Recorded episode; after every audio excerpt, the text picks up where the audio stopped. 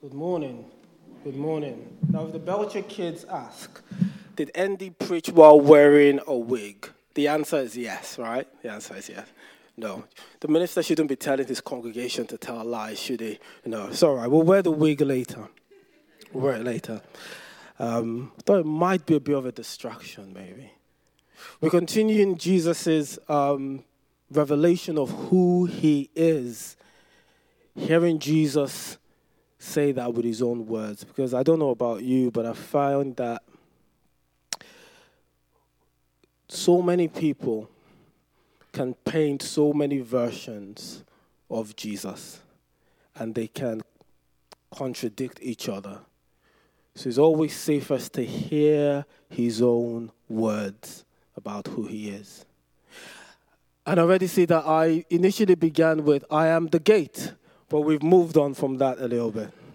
Um, disclosure, full disclosure, you know, between, I haven't preached in two weeks, so within those two weeks, I've had a lot of time to think about this sermon. And this is probably the third version of the sermon that you're hearing. But God's word is always live. I am the door, Jesus says.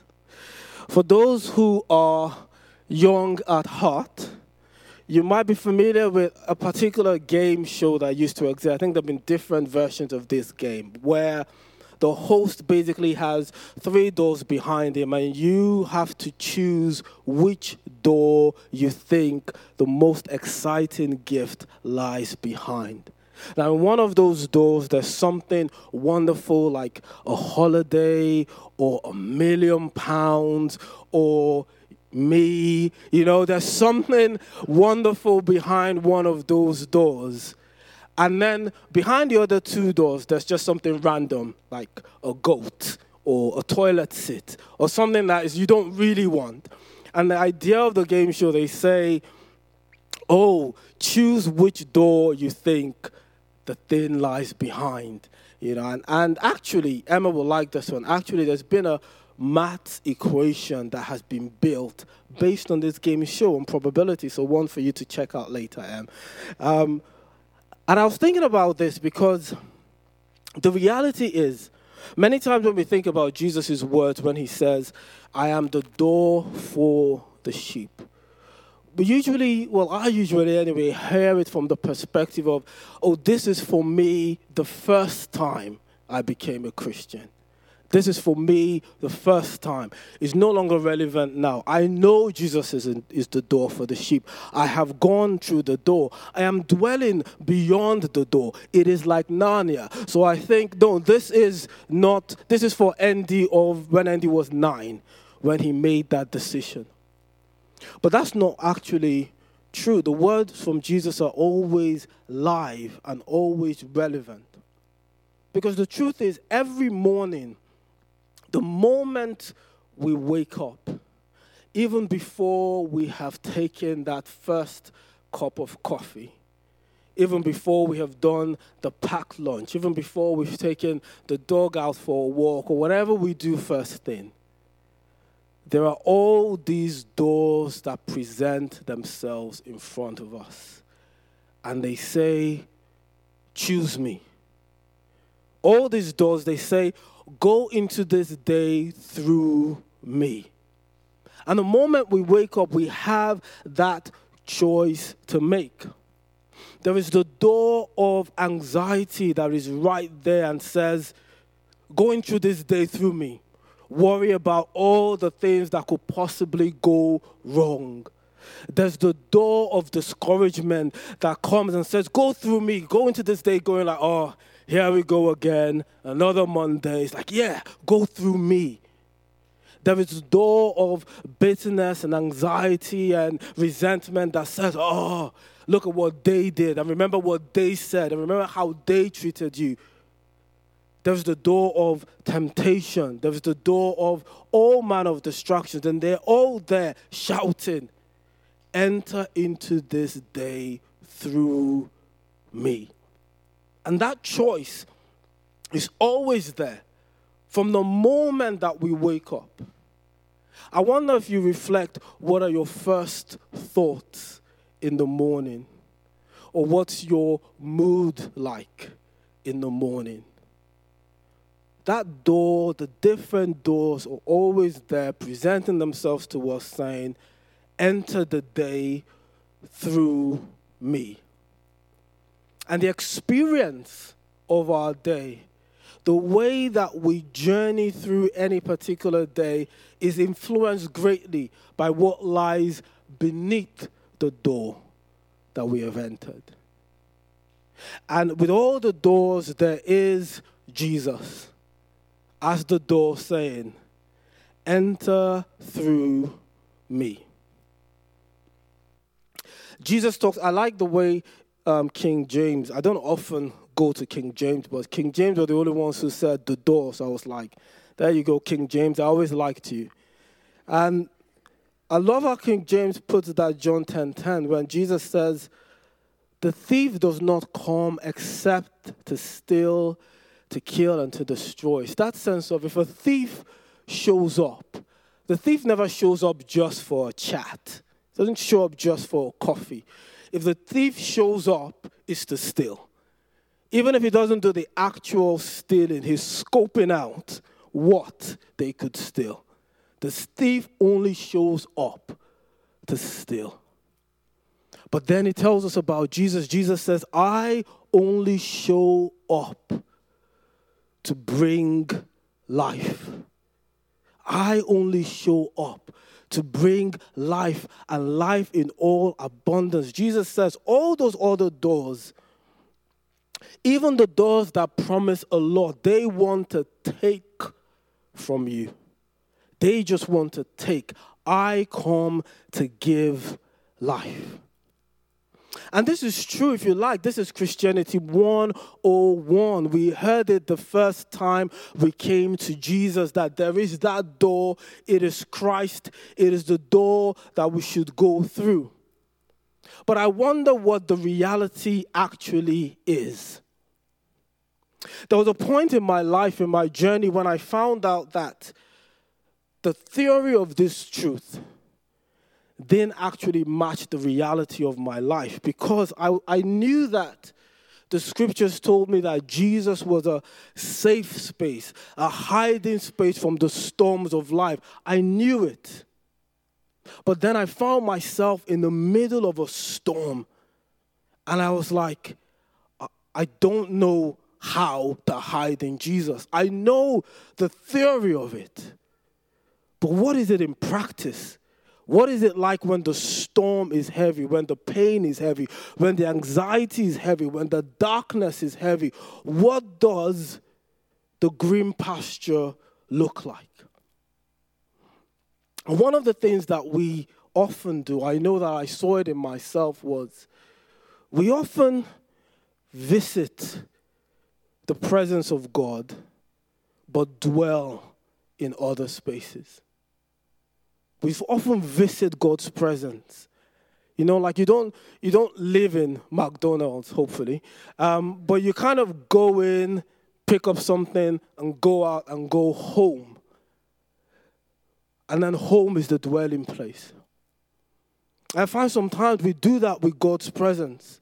We kind of go in, get something, and then go and dwell in other spaces, dwell in anxiety, dwell in our own strength and in our own wisdom, dwell in our bitterness and our resentment, dwell in our pain. We often visit God's presence and dwell elsewhere. And so we find that we are peeking through the door that is Jesus Christ, but we're not actually going to the other side. And that's why my prayer, my prayer for us often when we gather together like this, is that in our gathering, we are not just peeking through the door that is Christ, but that we are actually dwelling in Christ Jesus. This is what Jesus found when he saw the sheep, when he saw the people he said that he had compassion on them because they were harassed and helpless like sheep without a shepherd. And Jesus says, I am the door for the sheep. But there was a sense in which the sheep did not know how to go through the door and dwell there. And I don't know whether you can relate to that reality. Jesus is the door that leads to fullness of life. But how often do we find ourselves feeling harassed by life, helpless in life, hopeless, carrying our burdens alone because we do not quite know how to dwell. We know how to visit, we never really learned how to remain, how to make God's presence home. And so, in my journey of trying to figure this out and saying, crying out and saying, Lord, you are the door to fullness of life. You are the door to the safe hiding space from the storms. How, how, how do we dwell? Jesus gives us a pattern, a way to remain in his teachings. In Luke 11, he says, And so I tell you, keep on asking, and you will receive what you ask for. Keep on seeking and you will find. Keep on knocking and the door will be open to you.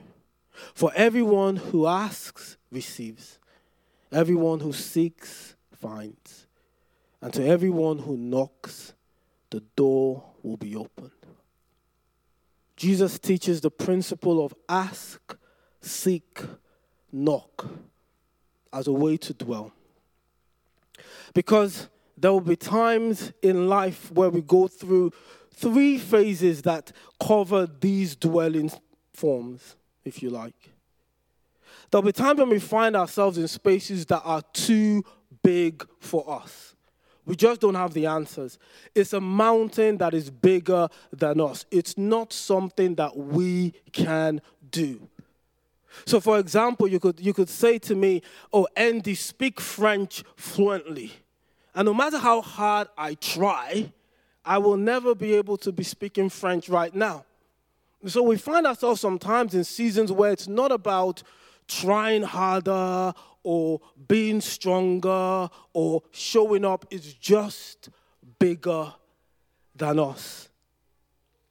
And in those spaces, in those seasons, that is when we ask for the one for whom nothing is bigger than to step in. There's a difference between if I was looking for this microphone, for example, and we'll get to seeking in a bit, because I was like, oh, I need to speak, but I need something that helps my voice project. But then there's a difference between if I needed Kat to play the piano. I'm like, Kat, can you please play the piano? Because I can't do it. And there are some moments in our lives where there are things that only God can do. In those seasons, Jesus says, keep asking, keep the conversation going. There are times when, I mean, I'm not a medical professional, but I have watched some movies. And there are scenes in those movies where someone is going through a lot of pain and it looks like they're about to pass out into the darkness. And what the hero of the movie says to this person, they keep saying to them, No, no, keep, keep talking to me. They say, Keep talking to me, keep talking to me. So I don't know whether that actually works in real life, but in the movies, it seems to work excellently. And they say, no, keep, keep talking. Keep talking because the more that you engage with me, the, the less chance of you slipping into the darkness. And I think that is what God says to us in the midst of those mountains that are so difficult and impossible for us to move in our own strength. He says, Keep talking to me keep the conversation going. Don't stop. Because that's the reality that it's, it's better to shout at God than to chat with anxiety.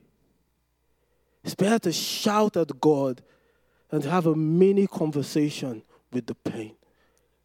God says, don't disconnect, keep talking to me.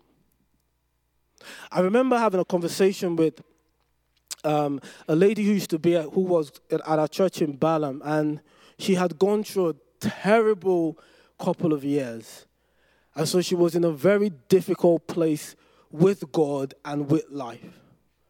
And she used to show up every Thursday um, at Balham during the day where I was doing making my fantastic coffee as usual. Um, maybe she just showed up for the coffee. No. She, she said she showed up for the theology. Um, probably just the coffee.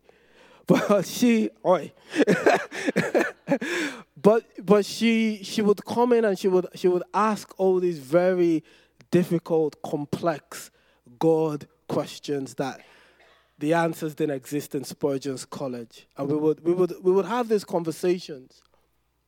And she would show up unfailingly every Thursday. And, I remember on one particular day, we were having this chat, and I and I said to her, like, I said, you know, it's okay to go to God and be angry and tell him that he's let you down and you're disappointed. I said it's okay if that's if that's what you feel. You don't have to pretend that that's not what you feel. It's okay to go with God, to God with that. Because I said, you know what I've learned about God that, you know, with God, um, with God, I can be very, I mean, talk about childlike faith. With God, I can be very childish with God. And I said, the thing I've discovered with God is this that in a moment when I am angry with God, and I'm like, God, I'm so angry with you, and I'm really furious with Him for whatever reason. I'm like, in that same moment, there will be millions of people around the world screaming God's praises, shouting to God, telling God how amazing and wonderful He is, and singing, How great is our God in the moment when I'm singing, God, you're not so great, you're not so good. And that out of those millions of people singing, there'll probably be a lot of them going through worse things than I'm going through. But God still notices my pain, and God still chases after me. Even though millions of people are shouting and singing his praises, he still recognizes the one voice of pain. And he still comes after me. And that's one of the many beautiful things about this God that we serve. And so that's why, in the midst of our pain, Jesus would say, Don't stop the conversation. Keep speaking. Keep asking. Keep reaching out. Because even though the crowd gathered around Jesus, he still stopped for the one woman who reaches out. So, one of the ways to dwell when we face those mountains bigger than ourselves, keep asking. Don't stop. Keep the conversation going. And Jesus says, when something is missing, when you need, this is not a case of, he's like, I can do it, I just don't have what I need to do it. Sometimes it's like I don't have the energy, I don't have the strength, I don't have the peace, I don't have the wisdom, I don't have the people. Because the reality is that there will be all these other doors that offer themselves. When we're facing the mountains, there will be the door that tells you that everything is going to go badly. And when we're facing that space of imposter syndrome, when we're facing that space of, oh, I should really be able to do this, but I don't have what I need, there will always be the door of discouragement that says, yeah, you're not good enough though. Yeah, but remember how you failed yesterday, or but remember that you've never been able to do this and you will never be able to do this. But then there is the voice of Christ. There is the door. He says, when you are looking for courage, for confidence, for wisdom, for peace, for direction, find it in me. Search in me. One of the greatest lies of the enemy is that God doesn't still speak. It's one of the enemy's biggest lies. God isn't speaking. One of the enemy's biggest lies that the answers for the reality and practical day to day life needs are not in here. One of the enemy's lies that if we need what we need for day to day life, we have to go elsewhere to find it. It's not true the number of times that I've picked this up and it has, it has spoken live to what I'm going through. Live. It's been like whoever wrote it was thinking about me on a Tuesday afternoon at the branch. Live. The number of times in the space of prayer, the number of times in the space of worship, the number of times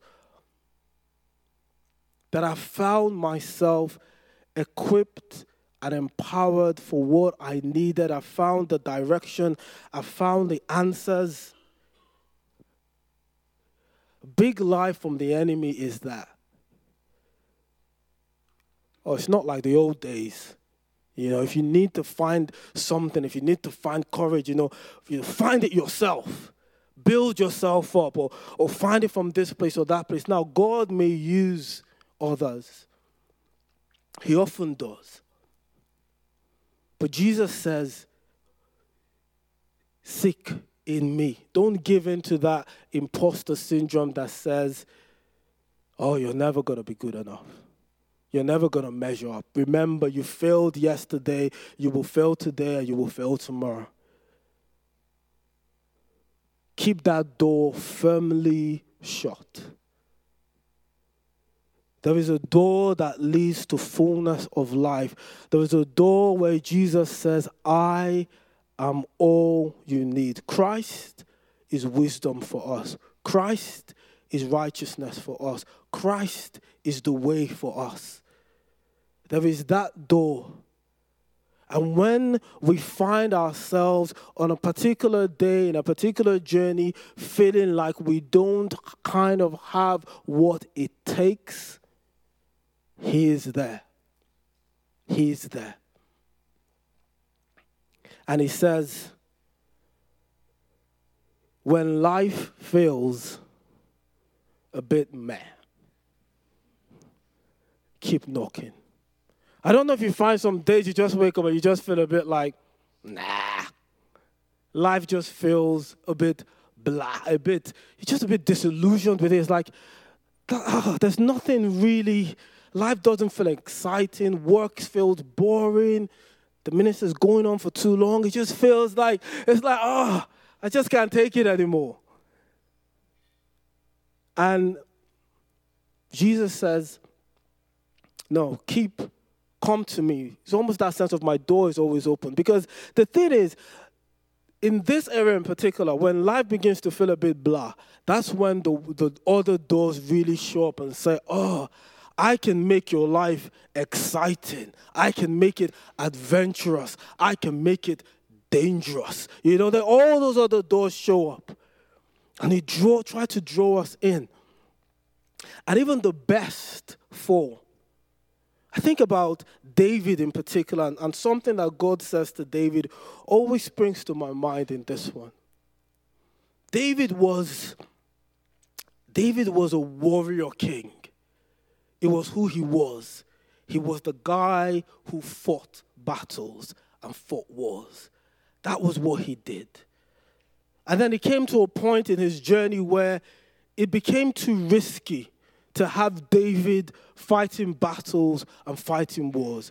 Because he was no longer that big mouthed shepherd boy who killed Goliath. He was now a king. And his soldiers were like, No, David, it's too important. You're too important to Israel to be out here. You stay in the palace. We'll go out and do the fighting. And David is out there in the palace. And it's a season where kings will usually be out fighting. This is what David did. He fought and he sang, but he mostly fought while singing. And he, but this is what he did. And now he's there in his palace. There are no harps to play, there's nobody to fight. He's just strolling around, and then the door shows up. Bathsheba, the door shows up. Oh, your life is boring, isn't it? It's not interesting. Ah, come, I can give you a bit of excitement. And David not only peeks through the door, he goes in. But there's something that God says to David at the end that has always stayed with me. He says to him, He says, He says, David, I took you from being a shepherd boy and I made you king. I defeated all your enemies. You know, I gave you their wealth, I gave you the throne. And then he says something. He says, And if that was not enough, I would have given you much more. It's almost like he says to David, he says, if you found yourself in a space where you were still feeling like oh, something is not missing, something doesn't feel right, he said, you should have come to me. You should have come to me. And that is so true. From when we are young to when we are young at heart, that there are always that there is always that door saying, Come, come here, and I will make your life more interesting, more adventurous, more dangerous, more. I'll give you the buzz, I'll give you the vavavoom, as Thierry Henry would say. And yeah, always leads to death. The thief only shows up to steal. Jesus says, we find ourselves in the, in the moments in life where we feel disillusioned. We find ourselves in the moments in life where we feel empty. We find ourselves in the moments in life where it just feels a bit meh. He says, Come to me. My door is open. I will bring you life. Ultimately, we are people of faith. We are people of faith. And this is what Jesus says to us. He says, Trust me, trust in what I am saying. When Paul was writing to the church in Ephesians, he was, he was given an example using wine, and he was saying, He said, You know, don't get drunk with wine. He says, Be filled with the Holy Spirit. And the reality is that with, with, with wine, for example, as with other doors that exist in the world, when sometimes when people want to escape the sadness, when the time people want to escape the misery, they want to escape the pain, then they run to the alcohol and they say, Oh, I can escape it. If I drink this, I will escape feeling the way I'm feeling. And Jesus says, through Paul. No. The Holy Spirit will get you through that. Turn to being filled with the Spirit. Sometimes people want to have courage or confidence, and I wouldn't know this, but I, I have heard, I've heard it said that sometimes wine can make you a bit more confident than you would be usually, you know. Um, Not that any ministers have used wine to preach sermons, but sometimes there is that other thing out there that says, yeah, fill up with me and I will give you the confidence and the courage. Jesus says to Paul, no, let the Spirit be your source of confidence and courage. And sometimes, like wine and other things in the world, there are spaces that say, ah, if you want to get excited, you want to feel alive, you want to feel alive again, indulge in this and that and the other. Jesus says, I am the one who makes you feel alive. If you sinful people know how to give good gifts to your children, he says, how much more will your Heavenly Father give the Holy Spirit to those who ask Him? In the prayer at the end of Corinthians, one that we share in church, Paul talks about the grace of our Lord Jesus Christ, the love of God, and the fellowship of the Holy Spirit, the koinonia of the Holy Spirit, that sense of a shared life, a shared story, a deep relationship with the Holy Spirit. And therefore, with Jesus, whose Spirit He is. And that is the invitation. That is the invitation. That is the grace that we have when we dwell. The reality is that the moment that we step out of the door of Langley and we go into the rest of the week ahead, the truth is that the doors will suddenly appear again. You know, in the safe space as we worship, it talks about how the enemy waits for an opportune time so as we worship, as we sing, as we praise, as we are alive to who God is, He's like, okay, fine, I'll get you later. And the reality is that the moment that we step out, the doors will suddenly show up again. And each one will suddenly start shouting, Me, me, me. But remember, when the mountains seem greater than what we can carry, what we can face, Keep the conversation going. Keep speaking to your Savior. Keep calling out to your God who is able to move every mountain.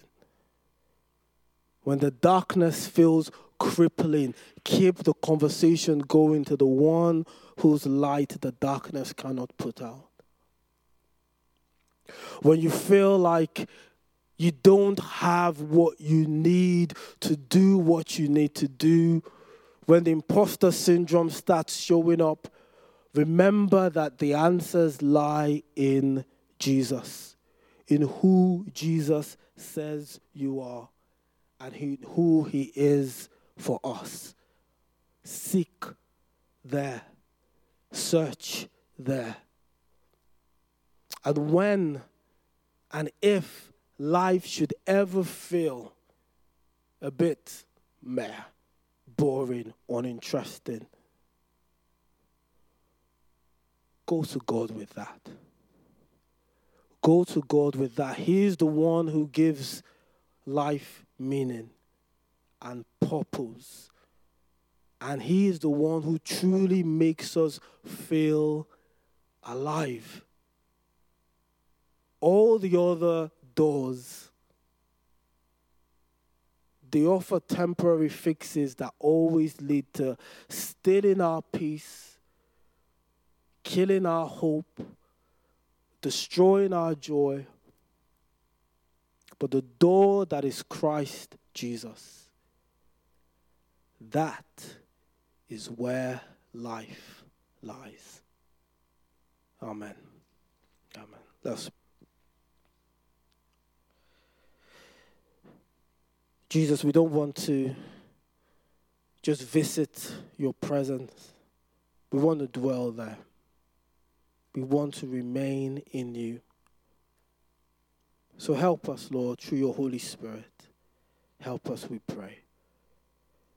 Help us to keep asking, to keep seeking, to keep knocking because you will do your part. You are faithful. You will do your part.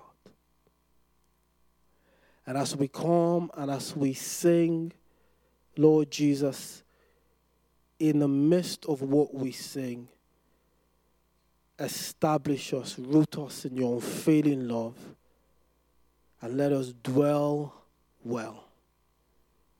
For those, O oh Lord, here who are struggling with mountains that just don't seem to move, for those who are struggling, Lord, with imposter syndrome and just not feeling good enough in any way, for those, O oh Lord, who are struggling with an emptiness and loneliness of life. Lord Jesus, as we sing, may your spirit move and draw us into you where all we need exists. In Jesus' name, amen.